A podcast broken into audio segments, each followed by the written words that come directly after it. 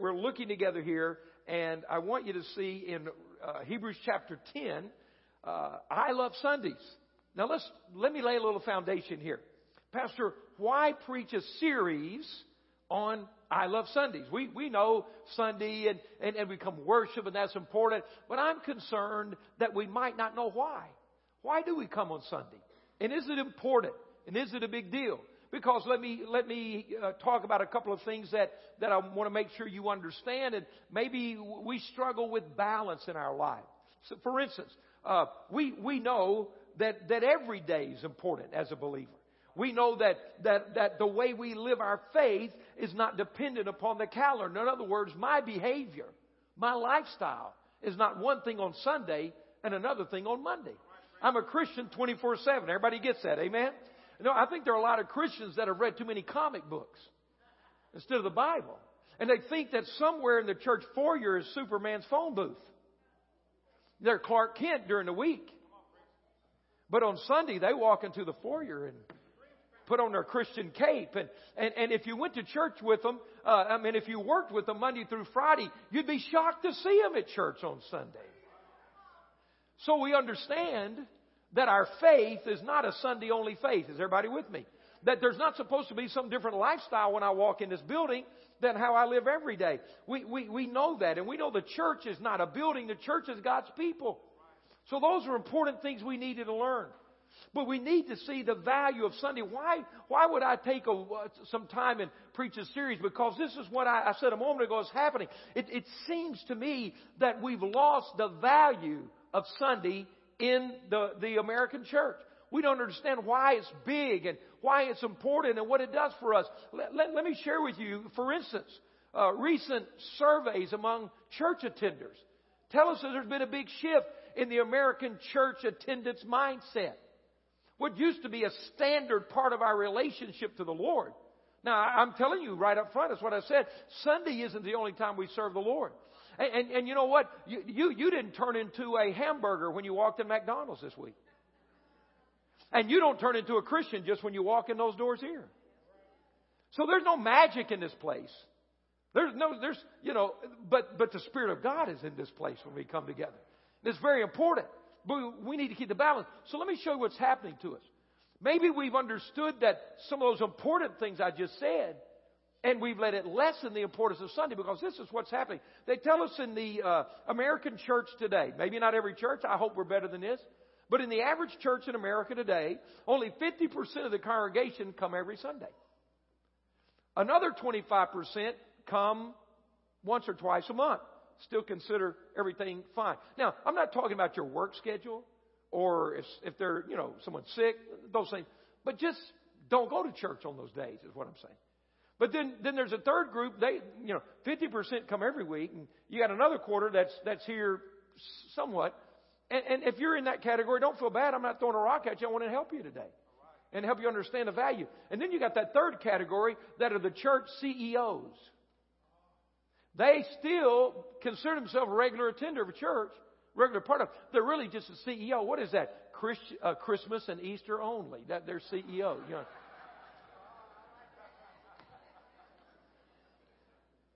But you know they got to be some because I go in places and I walk in, they say, "Hello, pastor," and I'm like, "I don't know who this is."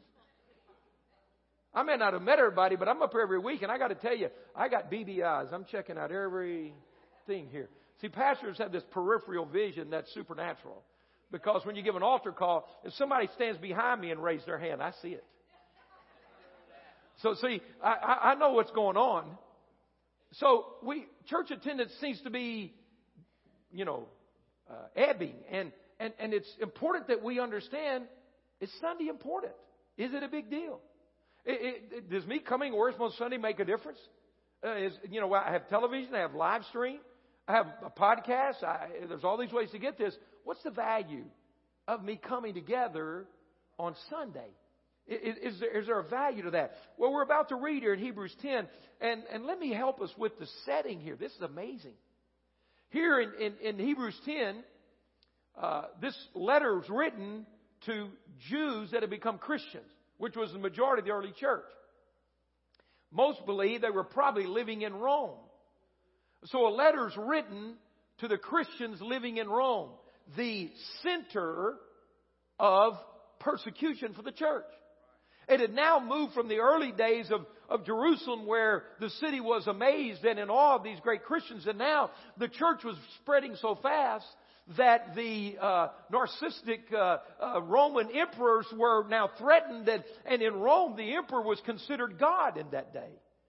And now here are these, these believers that refuse to worship him as God. They've met the one true God.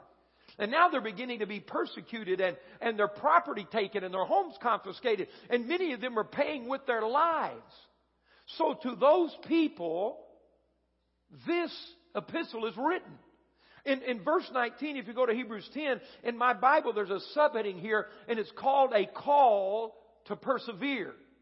And we're going to look at some more verses as we go through the month, but, but, but here's men and women, I want you to get this, who are facing death for their faith, who are being thrown in prison, whose homes are being taken simply because they're worshiping God. Are you with me?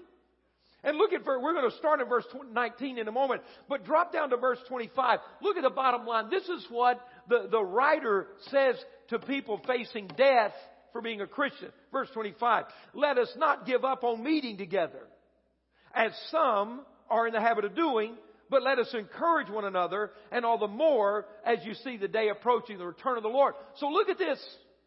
Is meeting together important?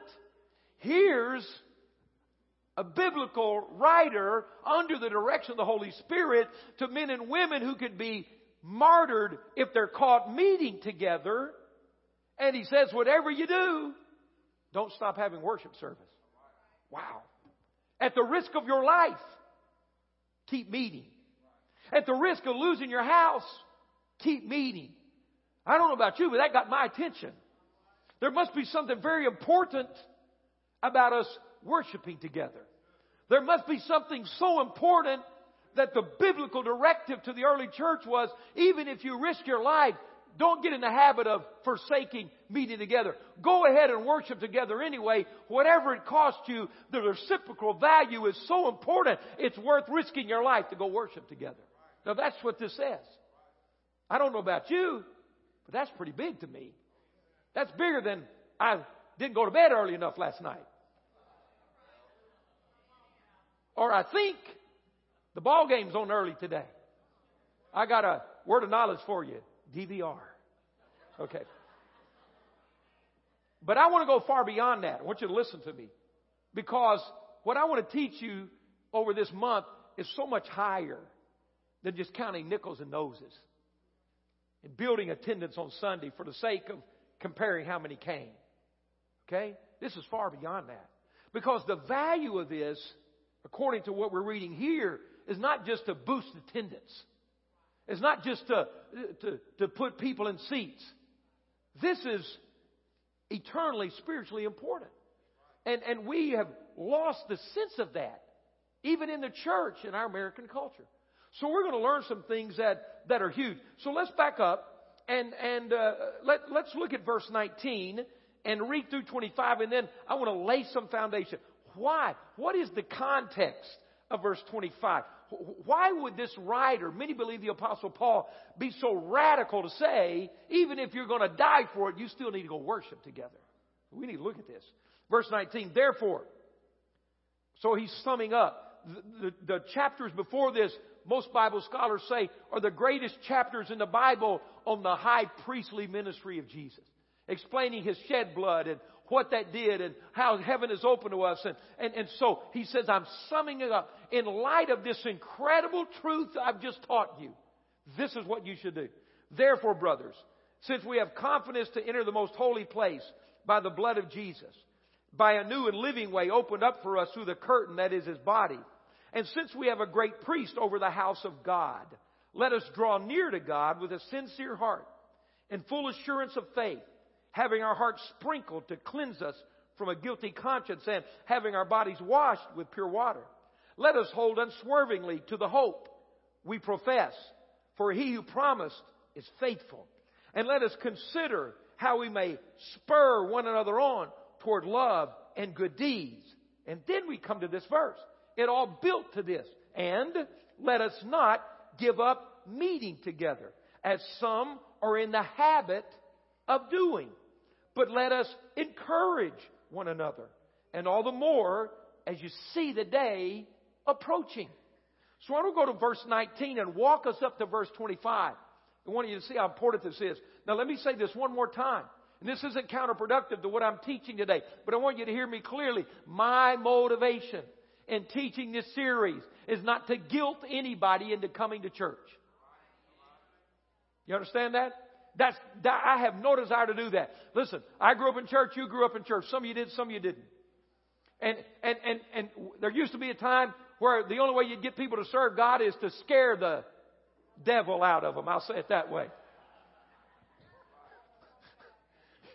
But I found out people don't stay scared very long.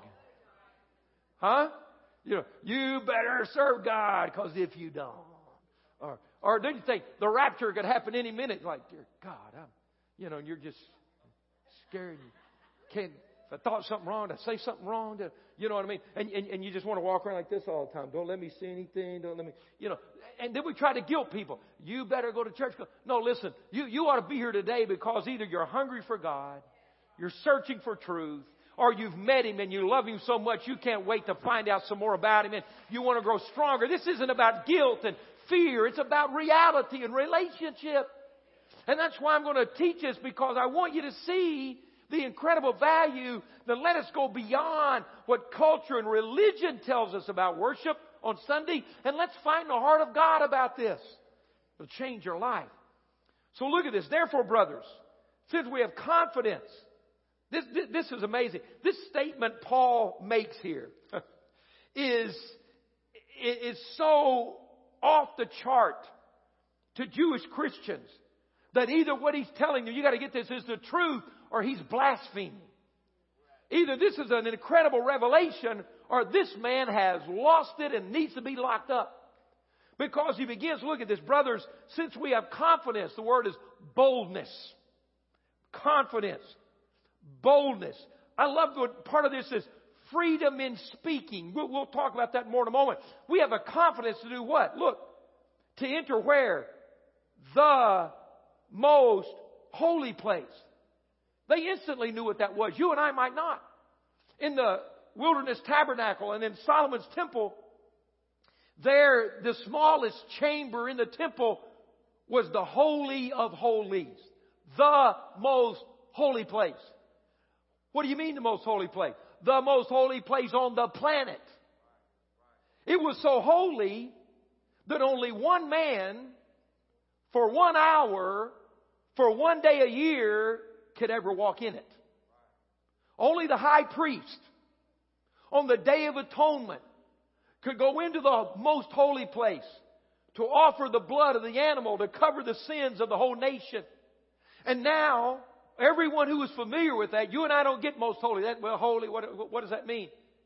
The most holy place to their Jewish faith.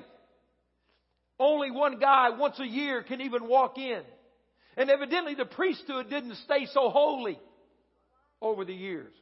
Because Jew, Jewish historians tell us, not the Bible, but Jewish historians tell us that evidently they weren't sure about some of these high priests going in. Because see, if the high priest walked into the Holy of Holies, why was it the most holy place? There was the Ark of the Covenant, and there over the Ark of the Covenant was the glowing presence of Almighty God. This shadow, this cloud, glowing the presence of God. And if you just walked in there unworthily, you're dead. So, evidently some of these priests weren't what they ought to be. And Jewish history says before he would go in, they would tie a rope around his ankle. Sad. So just in case he walks in and things aren't right, bow. Nobody was crawling in after him. This is true. They get the rope, pull old buddy out of there. Sorry about that, pal. So, to these people, he says, I've got some news for you. You know that most holy place? Where you walk into the glowing, visible presence of the Creator God. He said, You can go in there now. What? I'm not a high priest. I, I wasn't born in the right family. I don't have the right last name. I don't have the right ethnicity. I don't have the right credentials. Doesn't matter. You can go in there. What do I crawl? No, you can walk straight in. I mean, do, what do I do? Just boldly walk right in there. So what he says, and, and how did that happen? See, I'm going to get, I'm going to get bogged down on this before I get to verse 25. Pray for me today. How do you do it? How did we do it? By what? The, what? The blood of whom? Of Jesus. So through salvation. Look at this radical change because Jesus died on the cross. And by the way, Easter was last Sunday and he's still alive today. Okay. So by the blood of Jesus, this unspeakable privilege that one guy once a year for one hour, to be honest, who would get in and get out as fast as he could. You and I now are boldly, confidently walk right into the holy presence of Almighty God. And we don't just visit Him, are you ready? We live, dwell, move, have our being in the presence of the God who created the universe. And the only difference in them and us is the blood of Jesus. It's amazing. It, it, it's literally amazing. So he continues. Come on, we, we, we got to make some ground. You guys aren't going fast enough. Look at verse 20. How do we go in? By the blood of Jesus. He goes on, by a new and living way. A new and living way. I just thought new was new, you know, new, like it wasn't like before. But, but the, the, the Greek word here means freshly slaughtered. Just killed. Again, the picture is the Old Testament approach to worship. So he says, by the blood of Jesus, we confidently enter the presence of God by a new way, freshly slain sacrifice. But Hebrews, we just read, said that he only had to die once and it took care of sin for all time. So what we're reading is the powerful death of Jesus Christ erased the need for a sacrificial animal to ever be given because His sacrifice on the cross was so powerful. When you come before God, it is so fresh. It's like every day the blood was shed again and there is no yesterday because today I woke up and walked in a brand new way into the presence of Almighty God. Woo! That's why you come to church. You don't get to sitting home on the couch, drinking tea. All right. Yes, sir. A new and a living way. That means he was slain, but he's alive. So he's resurrected. Then look at this. By a new and living way, open for us through the curtain that is his body. There was a huge, heavy, thick curtain, uh, many feet tall, that separated the most holy place from the rest of the temple. And the Bible tells us that when Christ died on the cross, that huge curtain was ripped in two by the hand of God from the top to the bottom. And it's His body. So how do you and I live, dwell, move, speak freely and pray to Almighty God through the blood of Jesus? Through the sacrifice of Jesus. We boldly, confidently, with thanksgiving, uh, come into the presence of God. Verse 21. And since we have a great priest over the house of God, He's the high priest. He's ever interceding for us. We go to God through Him. You don't need any earthly man that you've got to go through to get to God now. You don't have to say, Pastor Sawyer, would you pray this prayer for me? I'm glad to pray with you, but I can give you some good news. You don't need an earthly priest. You have the great high priest and you can pray wherever you are, whatever you need, whatever you're doing. He's the high priest. We're going a little faster now. Good. Now let's go to verse 22. Let us See, see, here's what I want you to see. We're, we're, we're moving to verse 25. You need to understand, every bit of this is moving us to the value of corporate worship. It seems really personal on the front end, doesn't it? I get to go in. I get to do this. We get to do. So, so we've been seeing what Christ did for us, but now, now, as, as, as we, we come to verse 22, something shifting. We, we, we've been clearly reminded about what Christ has done for us, now we are, we are being asked to remember how we respond to His presence as available now. We know what He's done. Now, what are we going to do about it? We know what's available. So what will we do? How will we respond to the presence? Verse 22, he says, let us draw near to God. You see, it's relationship. It's not theory. It's not enough to say, oh, boy, what I learned at church today. That I can go in the presence of God anytime through the blood of Jesus. That what only one man, one day a year, one hour a day was able to go into, we can dwell in the presence of God. Isn't that great? It's awesome. Oh, yeah, thank you, Lord. That's good to know about it, but it's better to do something about it. So what's our response? Let's draw near. We don't stand around and say, look, we can go in. Let's go in. It's, it's like I was talking to church. Oh, you can't believe it. We, uh, we can enter the presence of God anytime we want to.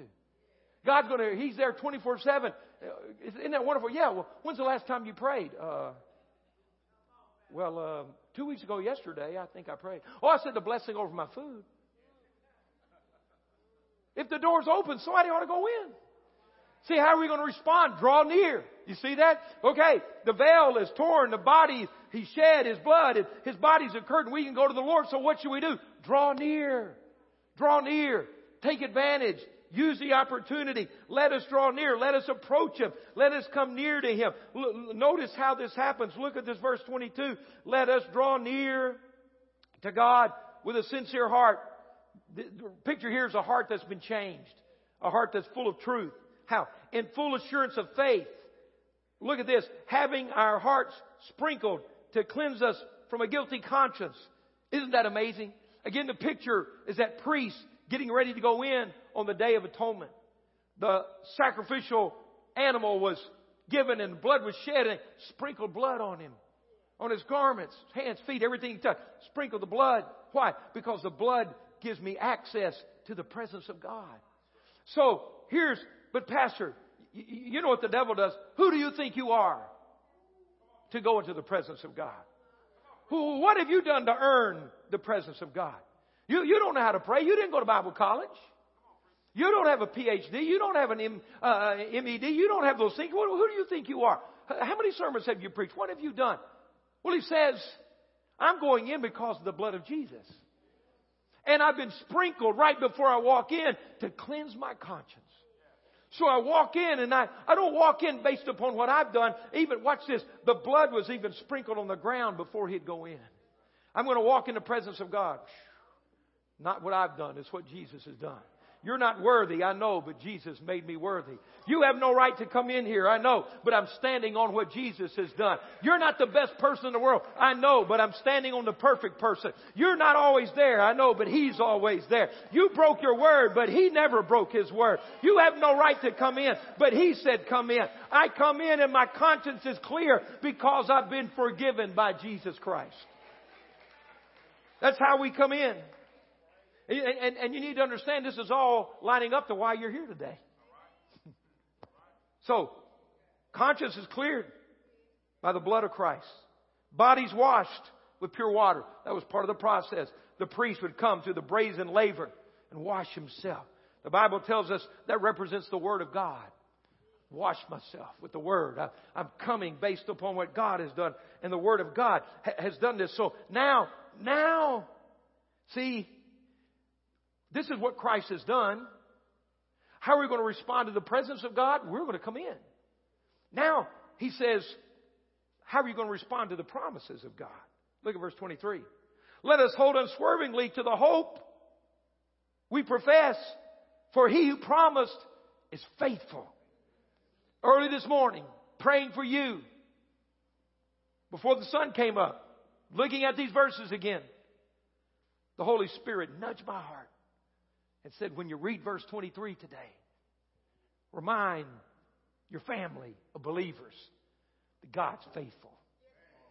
Remind them that he who promised is faithful. Remind you sitting in your seat right now, you came to church for someone to tell you today the promise you're holding on to was given by a faithful God and God has not forgotten what He promised you. He will do what He said. I want you to get your arms around that right now. He said, hold unswervingly, an interesting term. It means do not let it get away from you.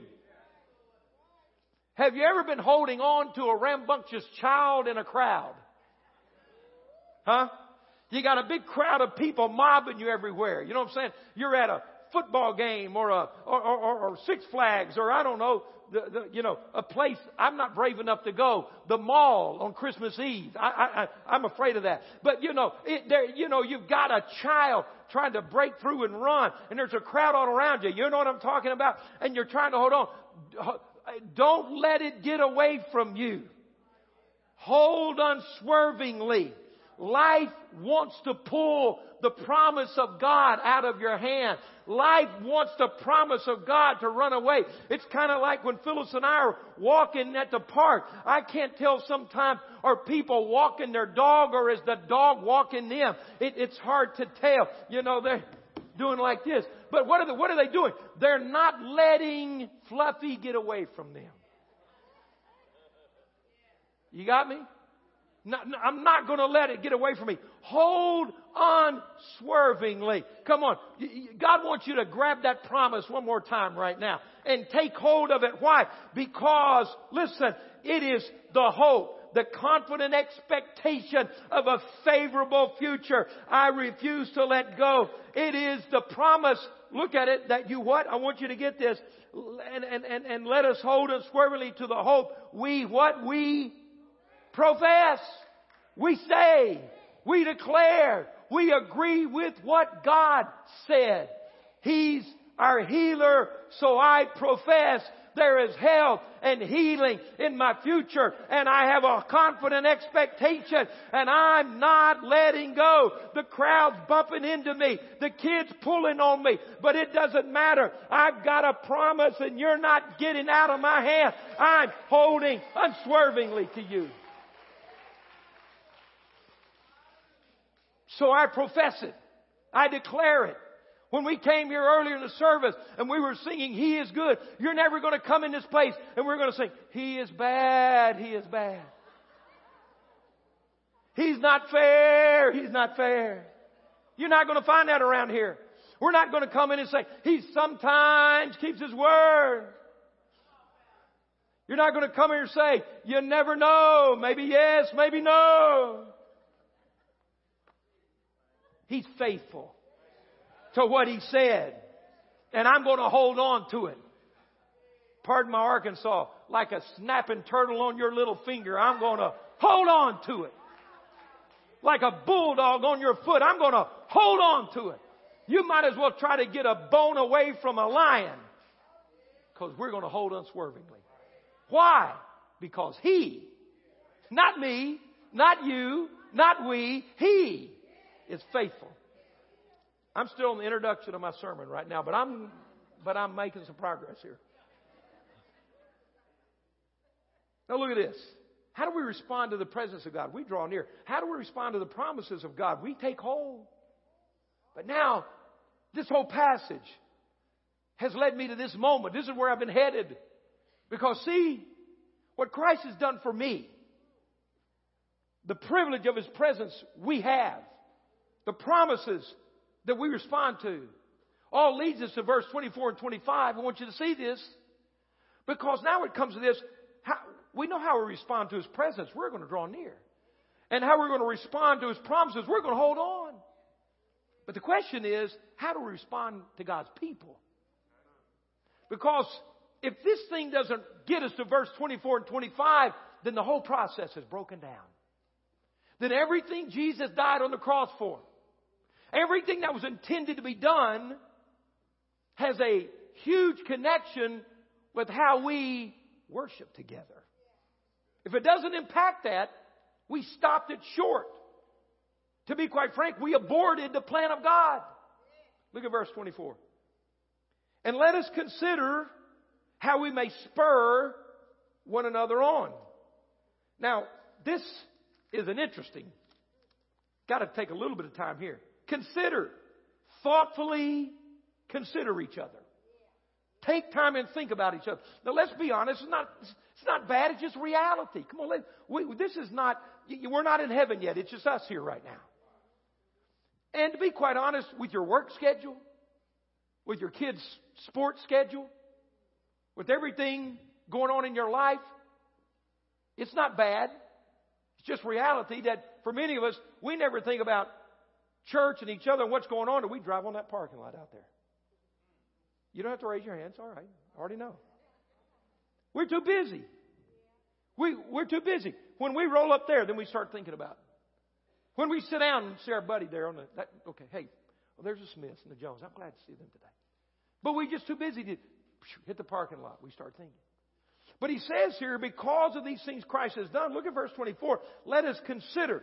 The word is thoughtfully considering, observing fully, perceiving, and I love this word, discover. I didn't even know you existed. I hadn't even seen you. I, I was not even aware of you. Thoughtfully consider. And then it gets really crazy here because he says, in the NIV that I'm reading, we, we translate and it says, let us consider how we may spur one another on. That's kind of a nice little thing. Spur one another on. But these words only used twice in the entire New Testament. The King James translates it provoke. The other word that's the first definition is incite. Now, both of those words have a negative connotation, don't they? They're so forceful that we think of them in a negative sense. Stay, stay with me. In other words, think of this. Somebody got arrested. Why? Because he incited a riot. Incite. Somebody gets in a fight. Why did you hit him? Because he provoked me. That's how we provoke and incite. Am I right? It, it stirs. It, you know, you don't just walk along and, oh, they're having a riot. Yeah, okay. Hmm. No, you incited it.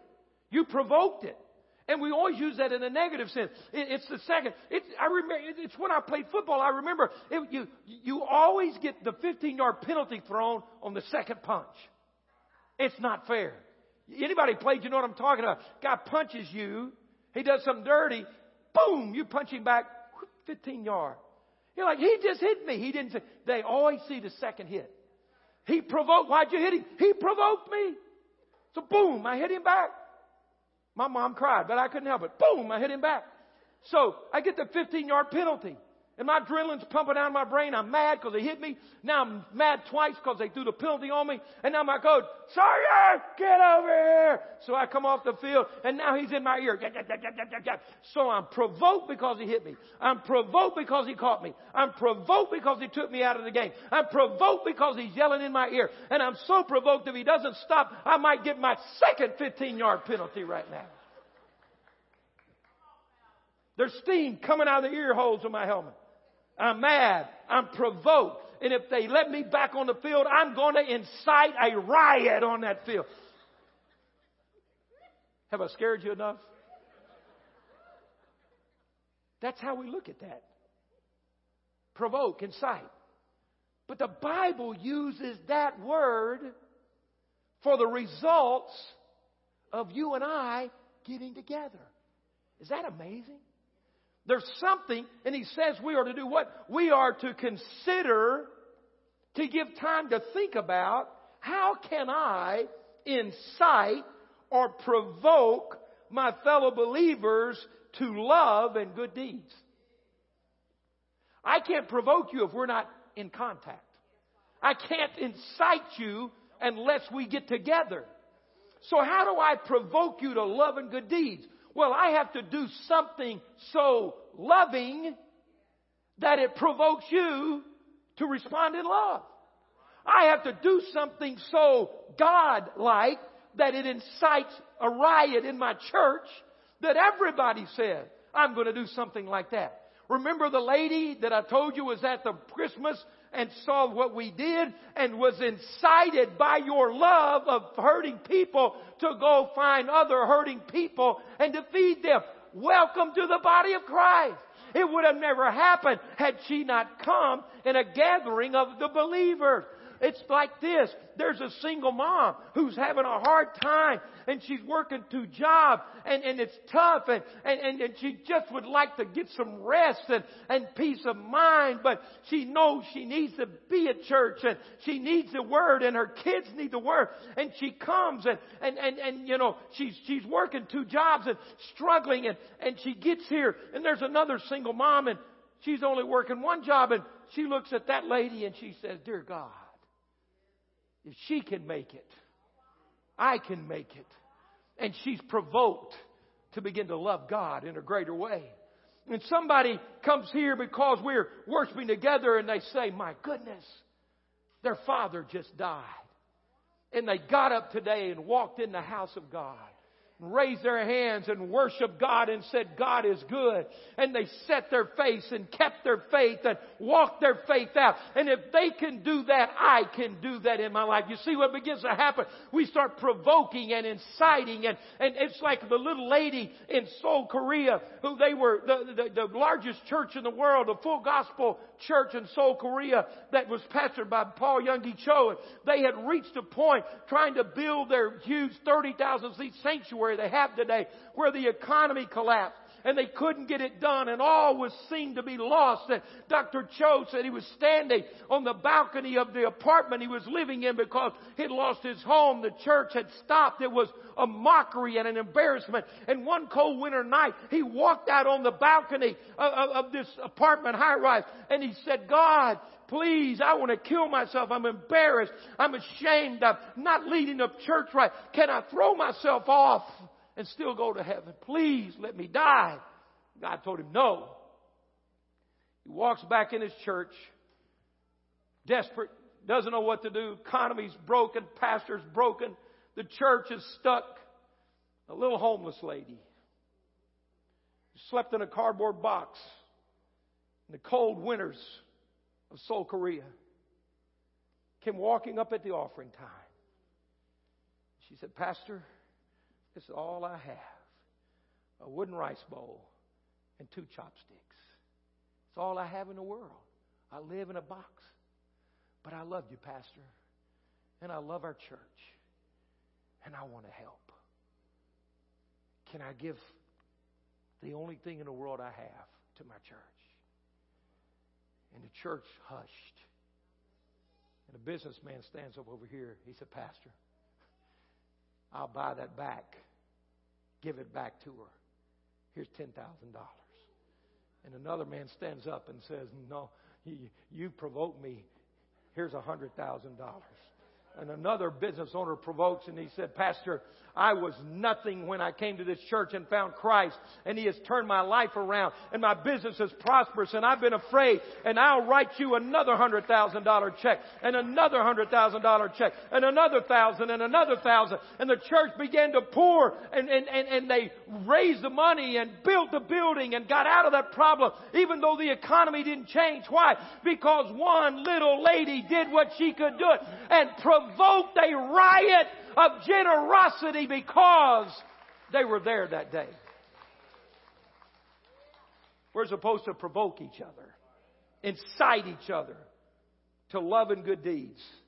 I must hurry. Let's go to verse 25. So you see, everything was to get us here. It all was to get us here. So what's the finality of what Christ has done? How we respond to His presence. How we respond to His promise. How we respond to each other is this. Let us not give up meeting together. Don't give up. Don't negate it. Don't dismiss it. Don't short sell it. What? As some are in the habit of doing, don't let it become a habit. But look at this. This is the word. But let us encourage one another. I, I, I just, this word, encourage, stunned me. It's from the same root word that Jesus used in John 14, where the disciples had just been told, I'm going to go. They're in the upper room at the Last Supper. I'm going to go to the Father. And the disciples are heartbroken and they say, You're, you're going to leave me alone? You're, you're, you're going to leave us like orphans?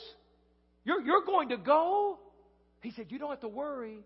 Here's this word here, what we're supposed to do. He said, I'm going to send the Paraclete to you. I'm going to send the Holy Spirit to you.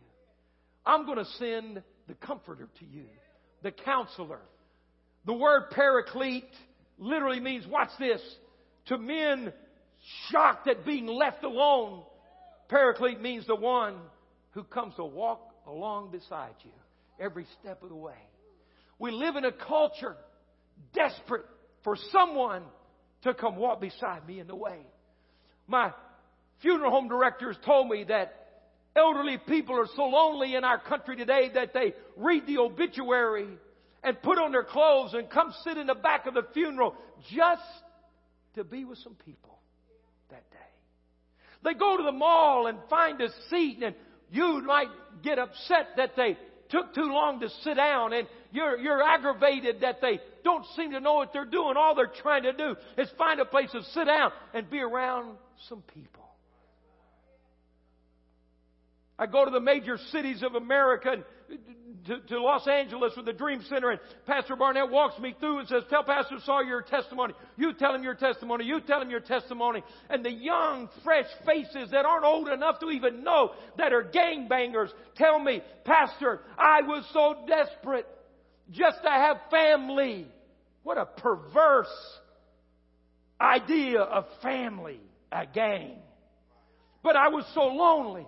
I so desperately wanted someone to walk along beside me that I went to the Hollywood freeway and dressed in black and stood on the edge of the road and I had to wow my brothers watch me. I had to slap the side of a car coming by at 70 miles an hour. And if that wasn't enough, then another young man told me I drove around. I got as high as I could before I did this because to get in the game, I was going to have to shoot a person that I'd never seen before. So I, I, I doped myself up as much as I could and still held a gun. And we rode around in the car and I just pulled up to a street corner and I just shot someone. Didn't see, didn't know, had no problem with. And we drove off. Why? Because I wanted somebody to come walk beside me. You know what the Bible says? Don't get in the habit of trying to do this by yourself. Don't get in the habit of undermining the value of what's going on right now in this room. Because when we come together, he didn't say by myself, but when we come together, there is a release of the Holy Spirit that comes into this place and we begin to encourage each other. We begin to walk along beside each other. We begin to comfort and console and encourage and strengthen. Why? Because we're the family of God. See, on the day of Pentecost, when they were together, that's when the Holy Spirit was outpoured on them. God is with me every day, everywhere I go. But when we get together, there is a manifestation of the Spirit of God where His tangible presence comes and there is no equal to it any other way. See, in fact, I want you to look one more time. We miss it going through the process, but here it is through the whole time. God was showing us something. Look at verse 22 with me again. Back up and look at verse 22. From the very beginning, of how we are to respond to what Christ has done, it was never a solo act. It was never. Look at verse 22. How does it begin? Let whom? Let us. Look at verse 23. Let us. Look at verse 24. And let us. Look at verse 25. Let us. Oh, we read right through it. I thought it was all about me, Pastor. I thought it was all about my access. And the very beginning of the process, that step by step by step showed me that there is something about meeting together that makes a statement that says we believe God is who He says He is. We believe He will do for you what He said. That manifests and releases the power of the Holy Spirit. All I've been able to do today is just lay the foundation for you to see why it's so valuable and valid and powerful to come together. Because when we do, see, that's how we, there's something, what did verse 22 say? Let us do what? Draw near. Isn't it encouraging when you've been by yourself all week? when there's not been another believer at work or maybe even in your home, when we get here and we begin to raise our hand and you look around, you say, Oh, thank God I'm not by myself. Oh, thank you, God. Let us, let us, let us draw near. It, it's a blessing. And then the promises of God. You're struggling to hold on. You're trying to hold on and not let that thing get away from you. And you come here and somebody says, wow, I just want you to know God healed me of cancer. And you're holding on to the promise of God. Thank you, God. You just get a little tighter grip. You see, let us hold the promises. Let us encourage one another. Let us meet together. Because when we do, the Paraclete, the Holy Spirit, the anointing and the presence of God is here. Now, there, there, there's, there's one group of people that don't want everything I've just preached and taught you. And that's the people that don't want anything to do with God. Because I'm going to tell you, at Calvary, the goal of this church is not to be people sensitive. I don't be offensive. The goal of this church be Holy Spirit sensitive. That's my goal. If I got to choose between making you uncomfortable and making God happy, get uncomfortable. If somebody says, well, I don't know if I want to go to Calvary because, you know, I'm confronted by the presence of God. Can I tell you something? I'd be lost and going to hell if I did not become uncomfortable one night in a church service. Uncomfortable with my condition. Uncomfortable with my sin. Uncomfortable with what I'd done. But that uncomfortable uh, conviction in my heart moved me to a place where I said, God, I'm tired of being uncomfortable. I want the blood of Jesus to watch me and let me walk into your presence. And I have loved it every day since then. That's what happens when we come together. The presence of God